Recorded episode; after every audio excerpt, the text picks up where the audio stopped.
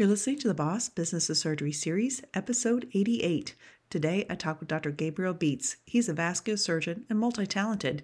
He thinks that we should learn something new every year, and he believes the reinvention process happens for all of us every five or seven years. These are wise words in this uncertain time in medicine. Hope you enjoy the show. For more information about the Boss Business of Surgery series, go to bosssurgery.com. You'll also find the link to the Become the Boss MD book. Welcome, surgeons. Residency didn't teach us everything we needed to learn to be a successful surgeon. While we spent our time caring for patients and learning how to operate, we didn't learn how to advocate for ourselves or navigate our career. I'm your host, Dr. Amy Vertrees. I'm a general surgeon, certified coach, and founder of the Boss Business of Surgery series. This is where you'll learn those lessons not taught in residency.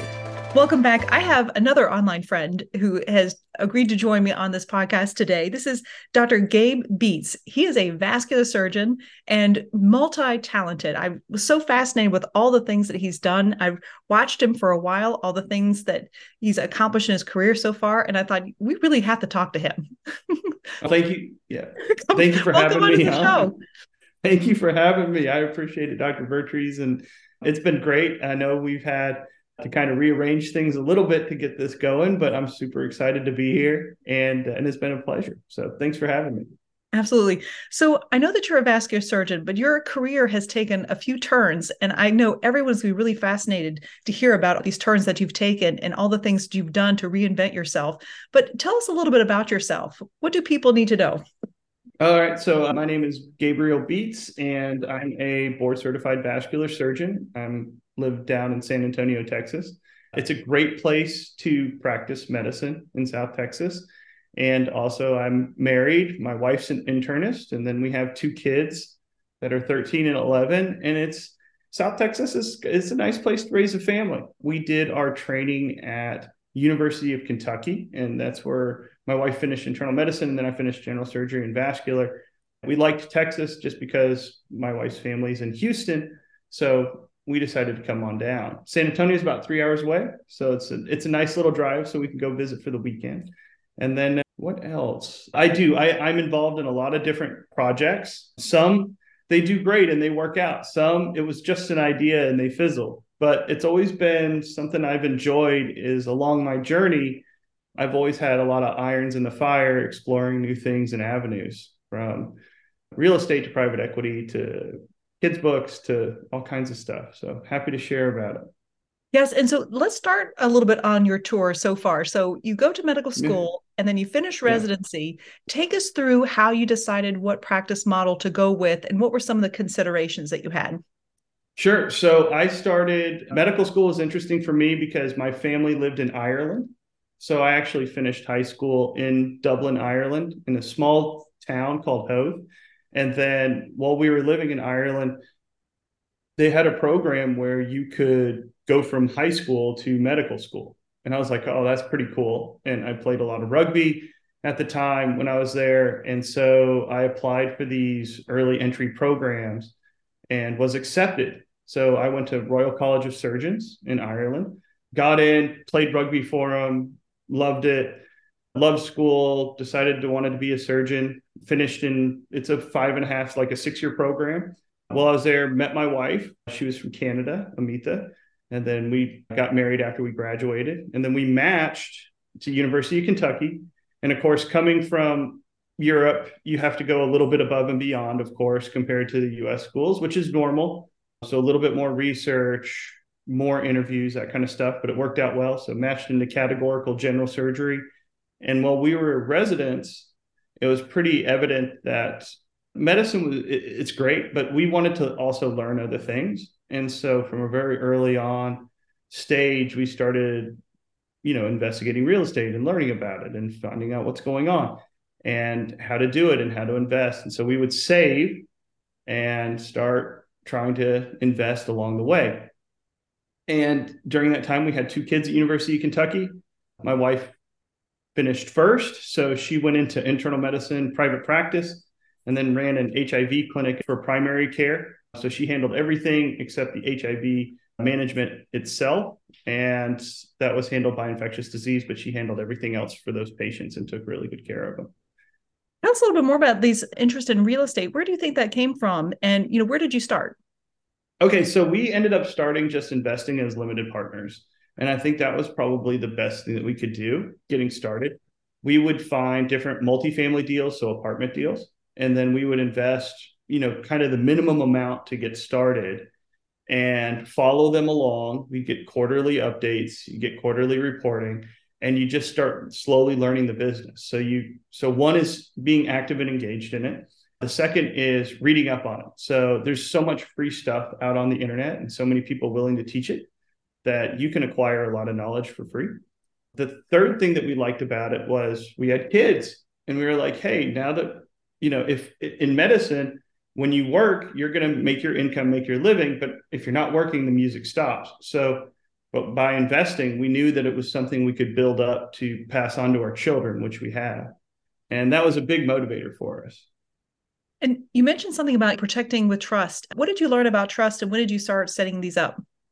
So we it's been a long time. We set them up a very long time ago. And so for those out there that do have kids, I strongly recommend setting up either a family limited partnership or a trust where you can start putting, you know, different assets inside of it because those are important.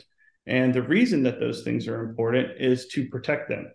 And so for example, it allows you to have designated different assets to your kids. Okay. And usually you set this up through an attorney. It kind of comes as a package deal where you set up, you know, trust for your kids, a family limited partnership, then your advanced directives, power of attorney.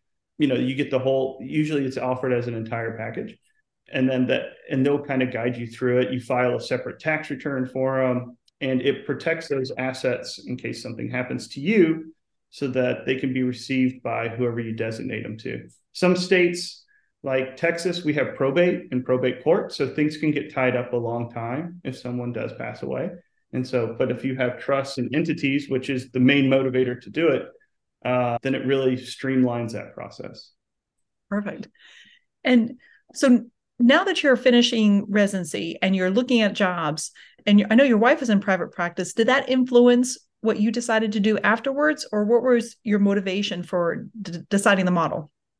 So first of all, I think it was it was really cool to watch my wife practice first because you know for general surgery it's five to seven years, then vascular is another two, and so she was out in three, and so I got to really see it. So she was in an academic practice helping with the HIV clinic and managing those patients. She did private practice. She's been in an employed model. And so she was really my role model to see which ones were a good fit because I would hear about it at the dinner table each time. Originally, I really wanted to stay in academics. I worked on a lot of research. I liked NIH grants. I enjoy inventing things and t- tinkering with things. And when I started looking at academic jobs, I felt like for the time period that I was graduating, the the trend was to go from the standard academic model of research, contribution, teaching, and then having a clinical practice that's less demanding to focused on more RVU generation, practice expansion, and then there's residents to assist you. And then research is kind of taking a back seat unless you're doing it full time professionally and chasing grants. And so I chose private practice. I liked private practice because, yes, there was more of a learning curve up front in terms of understanding how billing and coding works insurances, running a small business, but you also were, you know, you were in control, which is a good and a bad thing. In some ways, you have to deal with all the headaches of stuff, but in another ways, once you deal with those headaches, you've also learned something. That's those are teaching points, and so the next time a headache comes up, it's a lot easier to deal with. So there's a lot of upfront, you know, learning curve. But once you get that out of the way, I absolutely loved it, you know, because you can change whatever you want. Yes, I mean, certainly the flexibility and the control that you have in private practice is definitely the advantage. Yeah. What were some of the the downsides that you saw with private practice? I think some of the hardest things with private practice is you a call is always the big one, right? So for surgeons, what are the big things? So aside from pay, it's call, demand of the practice, and your protected time, right? Protected time outside of the hospital where you're not getting called about transfers. So I think the challenge with private practice is to make sure that you set up a very good call system amongst your peers and partners that allows people to have breaks, time off, you cover each other well for nights, weekends, and holidays. I think the other thing that's important with private practice is that it is a marathon, not a sprint. And so once you're established, give yourself some real vacation time. Like for us, when you became, when you were a partner in the group, you got 40 days off. Well, that's awesome, right? But those days are not just like to have fun, you also recharge, think of stuff. So, so don't, my point is, is regardless of your practice, the, the down, I would say don't run yourself into the ground. It's a marathon, not a sprint. Pace yourself such great advice too because i find myself in my now third year of private practice that you could definitely be a slave to the reimbursement yes. and it's hard because it varies each day and we've enjoyed a decrease annual decrease in salary which is super fun and yeah. also as expenses increase but it, it is definitely something to make sure that you're taking that time off because you really have to make yourself take your time off and unfortunately the only thing that is keeping you from taking your time off is yourself Yes, and that's true. And so I think with private practice, I think one is um, you can either go solo, which is just perfectly fine. Some people are are they're satisfied with a solo practice, and so when they take time off, their staff take time off, and and you enjoy it. And then you have call coverage. You can go into like a, a group. We were a very large group, and I liked that model because you are able to get away. Our everybody was good to each other everybody would cover each other and then when you come came back it was your turn to contribute and you would cover for somebody else and so it was a very positive atmosphere the other thing i like about it is it depends on how you share in private practice. So some models are you keep what you kill. Some models are eh, you know to a cost share practice. I think that those are good if you're depending on if you want to set up that way. Ours was different. We were a community. So everybody generated you had some that would generate quite a lot and then you have some that would generate not as much but we would share it equally amongst each other. And then that solved a lot of problems because we all got along and the people who were earning high people who weren't earning as much were more supportive right? So they would fill in a lot of gaps or as admin stuff to keep the right race car driver in the race car, right? And at the same time, the hard workers like that because they didn't have to deal with anything else. They were super focused on this one area of vascular surgery. And so I think if you can find the right fit of people, then it gets really special really fast. And then it also avoided fighting. Right. So it definitely requires you know good co- communication and collaboration for sure i would imagine yes and you have to be very open i think if you're in a private practice and you're going to be in a big group the biggest thing that you have to be is you have to be open to suggestion when it comes to patient care and small business management and i think you also have to be open to suggestion like i can't tell you how many times i would spend days mapping out a plan for a multi-branch endograft for vascular and then you would have a partner come in and say, hey, let's do X, Y, and Z. And instead of saying, no, I already have a plan, you have to have a very low ego and have an open mind and entertain what they're telling you. And nine times out of 10, there is a way that an additional set of eyeballs will contribute to it. And I think if you're open to that, your patients will benefit and then you'll benefit. And then I also think if you make mistakes, not necessarily make mistakes, but if you have complications or someone changes a routine of care because a situation has occurred, then you need to be very open minded to why someone may have changed a plan or took it in a different direction or handled a complication in a certain way and be open if you do have a complication because as surgeons we have complications they can happen and they need to be managed appropriately and you need to be open to saying yes that was my complication thank you for managing it i agree with what you did and if you're a surgeon that tends to bury them and not mention your complications you're going to have a real hard time in a group like that Right. And I know we all have our own way of trying to figure out how to do complications. And I agree, like being open about it is the most helpful because not speaking up about them does not actually make you feel better, for one thing. It doesn't let you right. be open to get support from your colleagues. And then also, if it looks like you're someone who just tends to hide things, that that erodes trust with your colleagues too. So I can only imagine the harm that that causes. And but the last thing we want to do sometimes is to sort of parade our complications, but at the same time, when we know to expect them and that it's okay to speak it out loud, then you know what we do is actually get support and reassurance, which hiding under the bed does not give us. No, you're exactly right. And so, like, there was one time I got called, very sick patient in the unit actively bleeding, had had just had recent surgery, and you're like, it's three in the morning.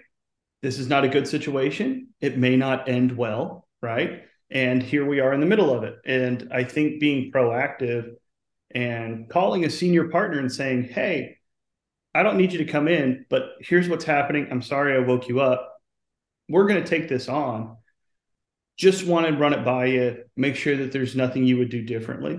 And I think if you, and at the same time, we have other partners, they'll call or call me and say, Hey, we're in this situation. We got a rupture AAA. You know, look, go on, go on to the HIPAA compliant portal. Do, do, do you see, are there seal zones? Could we do this endo? You know, and so you rely on each other that way and the patients benefit, you know, and also if something does happen, it's like, well, we all knew that, you know, this is the way mother nature was taking this patient. And you know but it's everybody's on board it's not like you're finding out after the fact and i think that that's important so communication i would say in private practice or academics communication is probably the absolute most important thing absolutely you know? and I know we talked a little bit about the changes that you've seen in academic practices, which is why you chose not to pursue that. So tell me some of the, your thoughts on academic practice and how it's changed in the time that you've paid attention. Well, you know, I think that when I was signing up for it, it was very RVU based. And I think now it's been a while since I've looked at recent academic practices, but now they're kind of, I've seen some hybrid models inside of academics where you have people who are the research generators of that department. Maybe they have grants. And so they take a little bit of a backseat in terms of, you know, expansion into the market. And then you have some that they're there to work. They enjoy being employed and they don't want to deal with the hassle. They just want to focus on surgery and practicing medicine. And they're they're the high earner churning at big clinic type individual. And so there I so I think that the pendulum is kind of coming back to neutral a little bit more than it has been in the past. It swung it was very academic and then it turned into kind of almost a private practice model inside a university for a little while And I think now it's starting to get back a little bit to the middle. It just depends. But but so many universities and so many departments are so they're very different. You know, very very different. So and I liked your comparison when we were talking, getting back to the whole private practice and you know when you're responsible for your reimbursement and all too, and using your real estate comparison. You know, what was your take on what was happening in medicine? You know, in a real estate model description. I think a lot of it is healthcare is just an interesting model because when you look at it, reimbursement goes down every year for the most part. Yes, there are some bumps here and there, there's small tweaks. We all have to look at the reporting stuff with Medicare and Medicaid, but in general, the decreases occur more often than the increases in reimbursement. And so imagine if you took a 4% rate cut every year well, you're already pulling all the levers you can to keep going. Your time is already maxed out. And so you're taking a 4% decrease in value of reimbursement. And you equate that to owning any other business. Well, if you owned a house, right? You own your house, and every year your house is worth 4% less, right? and then the next year it's worth 4% less and then it's worth 2% and then maybe it's worth 1% and then it's a 3% like how long are you going to hold on to the house and i think that's where a lot of physicians and surgeons and health healthcare providers find the challenge of it is every year when the belt gets tighter and tighter more and more physicians are seeking to do other things because they realize and even through COVID that things are just, it's not going to get better. They're not going to adjust reimbursement rates based on inflation like they do for Social Security, right? So if you receive Social Security, they would adjust Social Security benefits and plans based on inflation rates. But we're going in the opposite direction. You have inflation and costs are going up, and then you have reimbursement cuts. And it's like, how so how can you continue to make it in this type of a model, especially if you're a young surgeon? Let's say you got a 30 year career ahead of you, 25 year career ahead of you. What is that going to look like in 25 years if you're taking two to three percent a year? You know, so. as the cost to maintain said house increases.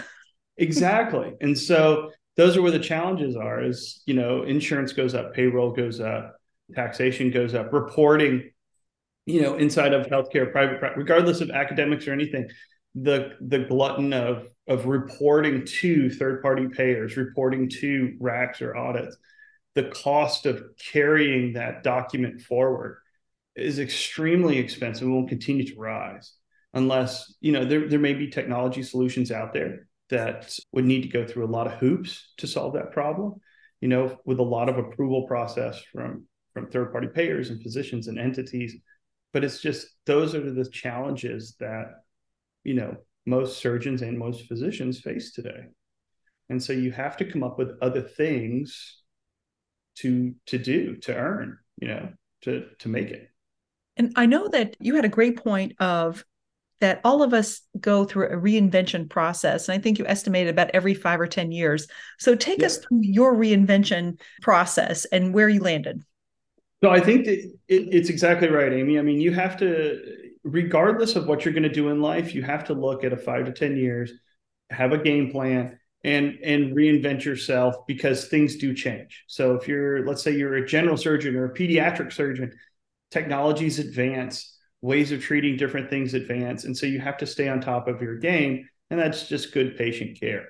Well, take those, you know, CME, the continuing medical education boards We'll take those same guiding principles that we already know, we've already been trained about, and apply them to the outside world. So, reinventing yourself may be learning new skills. I'm a very big pro- proponent. I preach a lot about it's always important to learn new skill sets. Every year, you should, you should learn new skill sets, some inside of medicine, some outside of medicine. So, for example, if you have an interest in in investing in real estate, maybe one year you say, okay, I'm going to learn about investing in industrial or multifamily or land, whatever it is, but I'm going to pick up this new skill set so that I can participate in these things. You may have a skill set of looking into private equity, or maybe it's writing a book that's outside of healthcare. But either way, I always tell people like you need to constantly be acquiring new skill sets, focus on them.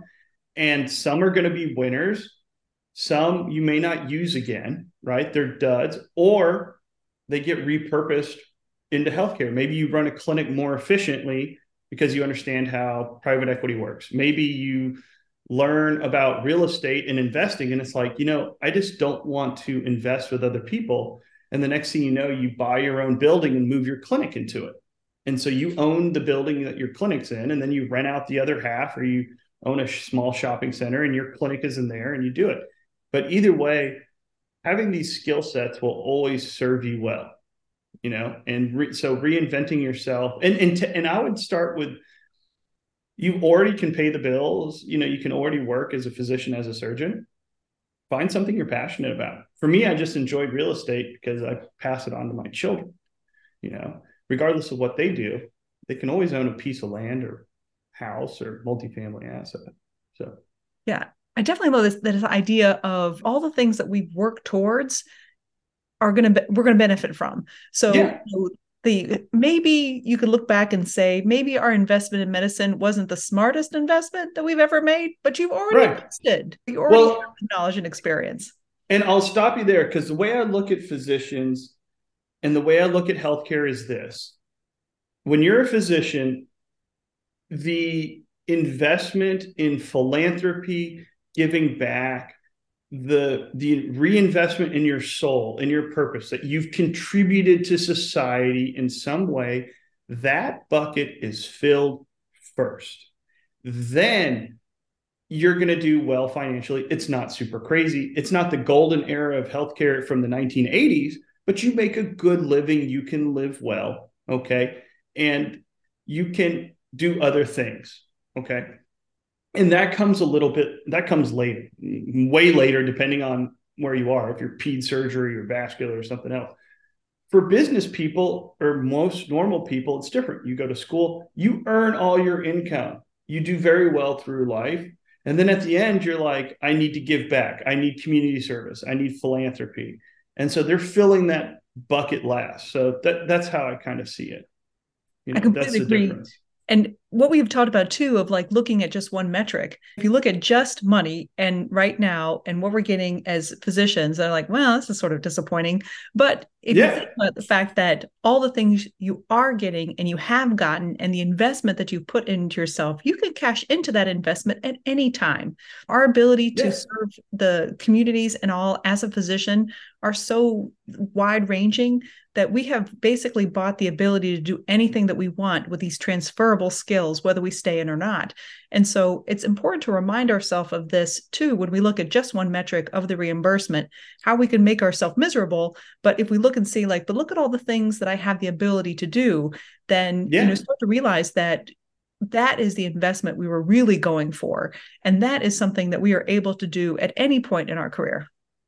I 100% agree with it. And and that gets back to the reinventing yourself like listen, we we're good at test taking. We've all studied, we've worked hard, and so when you combine that with passion like like for example, I published a ton, you know, I not a ton of research, but I have a fair amount of publications and book chapters and everything else through medical school and residency and fellowship and even in private practice I still enjoy writing.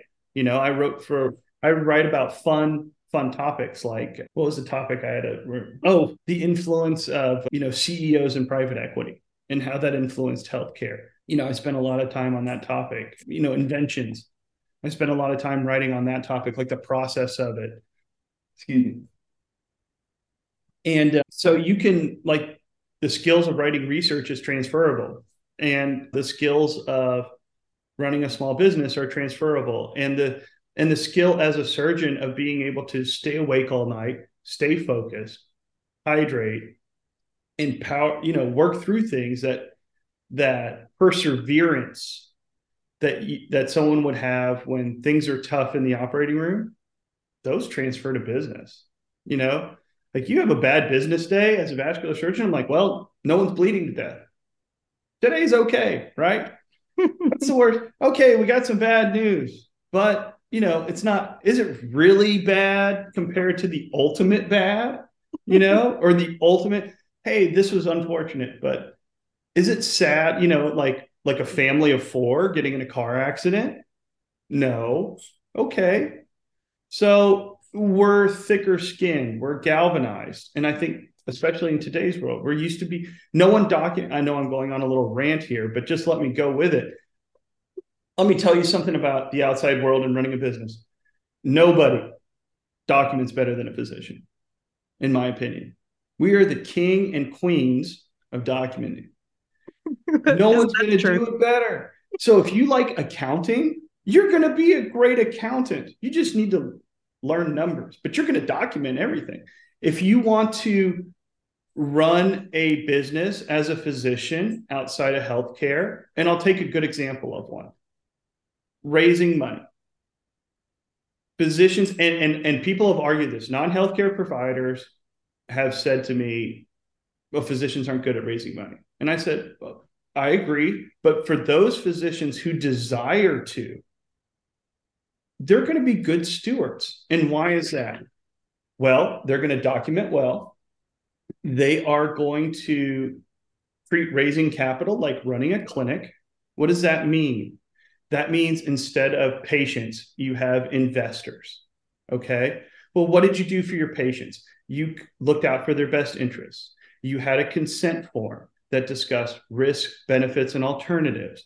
You explained everything to the fullest so that they could make well informed decisions, right? And then you let them decide. And then as you're taking care of them, you have their best interest forward, not yours that is a good role model. Well, what are you going to do? You're going to take that same skill set and you're going to do it for investors. You're going to go out, you're going to tell your investor the risks, the benefits, the alternatives. Instead of signing a consent, they sign a, a PPM or an offering memorandum or a subscription agreement, depending on where you're at and how you draft it. Then, when they participate in your business investment venture, you have their best interest forward because we already engineered that way and so and, and reputation is more important and so you look after we naturally care about people that's our personality pretty easy skill set to transfer over when you put it like that Exactly. So let's talk about one of your passion projects. And I was surprised sure. that you had mentioned this. So, one of your passion projects that you are a published author. Tell us a little bit about this. Okay. So, when my kids, I'm a very oriented, I'm a very big family guy and I'm a pretty big softy when it comes to you know my kids and wife, and I'm very very proud to to be a parent. I always tell people they're like, "How are you doing?" I'm like, "Oh, it's a good time to be a parent." And so when my kids were little, we owned betta fish, and so I used to tell them stories. And for a while, my my wife Amita, she was like, "Hey, you got to pu- publish these kids. You know, you can make a kids book out of this stuff." Because I discovered a skill set that because I'm good at talking and I ramble a lot, I can make a story. I can make a kid. I can make something interesting in a snap. I can. I, I am. I was like, I don't really felt like I was a very entertaining person, but you know, people it kept my kids' attention and it put them to bed. So I would make these betta fish stories where they were the betta fish. They would go on all these wild, different adventures. You know, the classic. There's an inner conflict. There's an external conflict. They solve a problem you know the the lead characters you know start off with an issue and then solve it at the end. And so i made like 200 chapters like 220 chapters over five years. And so i kept little documents. And then when i was 40 and I'm, I'm showing my age now. So when i was 40 my my wife wanted to surprise me. So she hired an author a ghostwriter and they interviewed to to put it together as a kids book and it did not work out. And we paid them, but the final pro it, it just it didn't work out. They, you know, they they they were happy. They took our money and and then did not respond to us. And so Amita and the kids, and that happens. That's okay. And so the Amita and the kids were pretty disappointed. And so finally they told me about it. And I sat down one weekend and like just banged out, you know, 20 page manuscript and just like got it all out on paper, the first 15 chapters, and then refined it and sent it off. I hired like a writing coach slash editor. And then you send it in, and it's very different to write for entertainment. So I had to learn character development and timeline because the story I'm playing in my head was very different than what is written on paper and so you have to learn that skill set. And and so that generated into a kids book. And i wanted the kids book to have short chapters two page chapters so that kids could tell their parents i read five chapters right? Well great. That's like two pages of text and an illustration but they felt good. The goal was for the kids to finish the book. And then we have 42 illustrations in it and we published it thanks to my wife I can tell you a little bit about her if you want, because without sure. her, yeah, okay. So, so my wife and I are very good about we're kind of yin and yang, and so if it wasn't for her, it'd still be sitting on my computer. We found oh, the writing coach, the illustrator, kind of the guide, the manager. Amita found all of those people and and drove the project forward to to the finish line, and then advertised it it's a 120 page book. We had a book signing. We've gone to bookstores and done book signings. We're going to have a book signing at Barnes and Noble. That's pretty exciting coming up. I go to libraries. We've donated a bunch of books. And so it's been a just a fun project. Absolutely loved it. Yes, and I think that you've revealed one of the secrets of success that I certainly have had, which is pick the right partner. I think Warren Buffett was right. He said the biggest decision you'll make in life is to choose your teammate. 100% agree. Yeah. 100% agree and it's true and you know, being and again, it comes down to it because they're they're your teammates. So communication, getting along, very always important in, in a marriage. So. I completely agree. All right. So now I know that you went through a really big reinvention, and you, and your wife both did. And take us through what you're doing now and what led to you making this big decision, this big reinvention. And tell us about your latest project. Oh, absolutely. So my wife and I both decided to take a break from medicine. And we didn't know if it was permanent retirement versus sabbatical, but we wanted it. COVID had been a lot for everybody and we had all really dedicated ourselves to getting the communities in the country through it. And for us, it was kind of just taking a breather and saying, hey, what else is out there? We're both entrepreneurs. We both enjoy, you know, building things outside of medicine. So for me, I enjoy creating real, different real estate projects and particularly in multifamily. Some we get into cryptocurrency. My wife enjoys coaching and so and also running and and also running real estate projects. And so for us we were like hey let's take a break.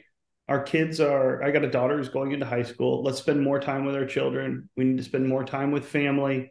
And then the other thing that was happening was we were kind of at a point where the the generation above us they're getting older they're passing away and we need to have some more time with them. And so everything kind of lined up and so we both exited medicine. We still maintain malpractice insurance and keep up with credentialing and licensing to go and pursue kind of these other entrepreneurial projects.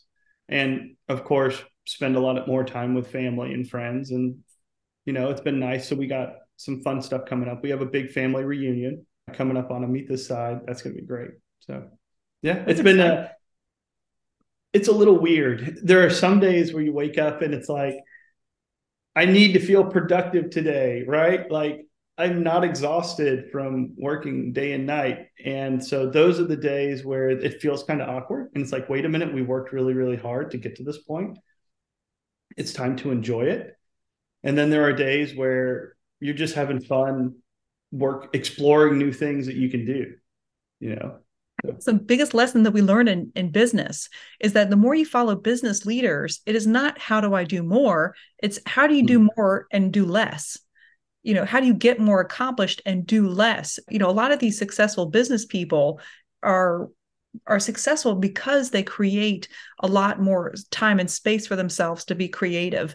And I know me personally did not value a lot of this, you know, on its surface non-income generating time. You know your ceo right. time your planning time your creativity your free time. You know a lot of times we are especially in the private practice model driven by revenue aspects of it too. But in medicine too you know we are driven by the work that we do and, and we equate our value to the work that we do. So there's definitely a huge shift in how we feel about ourselves if we still equate working really hard with who we are as people and I think that's definitely a physician model. well, I I 100% agree with you. And for the listeners out there, the way I like to phrase it is the the senior generation of healthcare providers that are let's say 75 and up, right? Like that that 1980s, 1990s generation was so like being a physician was their identity. Okay? And I think in the modern world for all of those who are still actively practicing, regardless of age or generation, I really like to approach it as my identity defines my profession. And that's a very different way of looking at things. So, so when, you know, it, and, and as a surgeon, it's I am contributing to medicine. I am defining the way that it should be practiced based on the current circumstances, based on the best interests of the patient based on the oaths that we took. But instead of the profession being my identity, you know, in the community, it's no, we practice medicine. My identity shapes my medical practice. And I think if you approach it like that, it becomes fun really, really fast. yes. I love that. That's a, such a perfect yeah. sentiment of, you know, my identity defines my profession rather than vice versa. Because that's what's going to allow us to take these sabbaticals and retire and, you know, leave open some life for us to enjoy ourselves too. Yeah. So, take us through your latest project. So I know that you're doing a lot of really great things with this Mosaic Equity Group. What are sure. some of the things that that you're doing, and tell us more about that? Sure. So inside the company, we have two opportunities. One is we have a multifamily fund. It's closed now, but it's it's cruising along. It's doing well through this environment. We anticipated high interest rates. And so we've done a good job of positioning ourselves in a very safe spot where we can still, you know, make good contributions and, and distributions to our investors. And at the same time, the properties are, are cruising along. And that was intentional because we anticipated high interest rates. And that has roughly 12, that has 12 properties in it across five different states. And they're absolutely gorgeous, purchased during 2022. Um, the other opportunity that we had was a crypto hedge fund where we par- partnered with two other people. And during a lot of the market crash, there were opportunities to buy miners. And so, for all those out there who are not familiar with a, what a Bitcoin miner is, there's many different ones. It's basically a supercomputer that helps contribute with the mathematical equations and help keeps helps keep keep track of the ledger of transactions throughout you know kind of the the entire crypto world for specifically for Bitcoin. And then you're awarded cryptocurrency, Bitcoin, based on how you're contributing and the demand. And there's there's all kinds of metrics with hash rate and competition. And so for that one, there was a lot of distressed miners out there at the time. And we were sitting in a very good position where we could purchase them. And so those those do those do great. The other project that we're working on is we're looking at maybe putting together a distressed debt fund. So what does that mean to the listener out there? That means that there is a lot of real estate out there that is subject to varying interest rates. And so sometimes they become under a lot of pressure or in distress because the interest rate has risen above what they can do in terms of cash flow and so you may be providing a solution to a lot of these they're usually large multifamily projects is what we're looking at or large industrial projects. And so it allows them to keep going and at the same time there's enough value in the actual property to be able to support additional capital at higher interest rates. And so that so that distressed debt fund is something that we're looking at pretty hard. And then the, the last thing is is that we are looking for new investors. As we move forward and there's talks of interest rates continuing to rise, there may be very interesting buying opportunities towards the end of this year. And so we're always looking to make new relationships with people. We're always looking to add people to our investor list who we're not asking for a commitment. We're just saying, hey, if you sign up, you can learn a lot and you can follow us and see what we're doing. And that usually gives people comfort and whether they choose to do it or not, just like in medicine, right? Risk, benefits, and alternatives. We do the same thing here, and we we're very transparent about it. Um, so those are those. That's what Mosaic's doing right now, and, and and it's fun. You know, that's pretty much a day job for me at these at this time. So now tell us about how someone who's interested in, you know, hearing more about this, because you mentioned obviously this is not an obligation, but you have a newsletter and you have a website. Where do they find you? So they can find me at www.mosaicequitygroup.com. The other place is we have Facebook. So I'm all over Facebook and LinkedIn, but we have a Facebook group, Mosaic Equity Group, and you can find it on Facebook. And, you know, I'm in there a lot, sharing a lot of different information. And then, of course, we have a YouTube channel, which is Mosaic Equity Group. And those are a lot of fun. I got to make a couple more videos, but it's usually just a lot of free education and so why give it away for free? Because, you know, we've already made it. We're, we're there, right? We've retired doing it for 15 years. And so just like in healthcare, where I was in private practice and we do a lot of pro bono work, you know, if you were unfunded, we're still going to take care of you. We're not going to transfer you. We're going to help you out and we're going to get social involved and we're going to see what benefits you have and get you signed up and and we're going to take care of you. And so I feel like I have an obligation outside of medicine to do that too. So share the knowledge. So they can subscribe to our channel on YouTube. And we give a lot of stuff away for free. You know, we just want people to to have it so they can make good decisions based on what they want to do. That sounds great. Well, we'll definitely put the links in the show notes so people can find you as well. But thank you so much for bringing all of your wisdom on there too, because I, I think that we as physicians, you know, especially in the landscape of physicians, with this idea of creating, bringing our identity to the profession, but making a lot of other things but there's a lot that we have that can contribute to our identity that doesn't have to be just the physician and i like your sentiment of my identity defines my profession and we can yeah. um, decide what our identity is which can be a lot more than we're currently limiting ourselves which gives us lots of options whether the real estate market doesn't do well or whether medicine doesn't do well or we have all these options these transferable skills and i think that you've done a really great job of illustrating a lot of different ones yeah, I think that for those out there, don't you know, don't overestimate what you can do in a year and don't underestimate what you can do in 10. Like have long-term plans. And if there are aspects of your life, your career that you don't like, write them down and see are these things that I can solve or are these things where I can't solve them and I have to accept them and then find other ways to do it. So I think, you know, don't don't dwell on stuff too much. That would be my big message from here. Like you have skills, they transfer to other places. If you see a situation, act on it. If there's something you want to change in your life, think about it and then come up with a plan. And it gets brighter really fast. It's fun. Yes, and I think that getting brighter really has a lot to do with your mindset. And you mentioned this before we started recording that, you know, if you're not happy, and you know, list the things that you don't like, and then instead of getting upset about this list that you use it as motivation and yes. i thought that was really great advice that i did yeah. not want to to pass up but i definitely credit you for the things that you said before we started recording oh yeah well i appreciate it and again thanks for having me on the show and what i'd like to do is maybe in six months or or a little bit of time we'll do a follow-up and I'll, i'm happy to share more people are interested about what we're exactly up to so I think that's a great idea. And if anyone is interested, you know, just drop your questions and I'll make sure that Dr. Bietz gets these. And so, Dr. Gabe Bietz, thank you so much for coming on and sharing your thank story. You. And I definitely agree to the follow up. We'll make sure to put that on the calendar. Absolutely. All right. I'm looking forward to it. And thanks for having me on. I really appreciate it. For more information on the Boss Business of Surgery series, go to bosssurgery.com.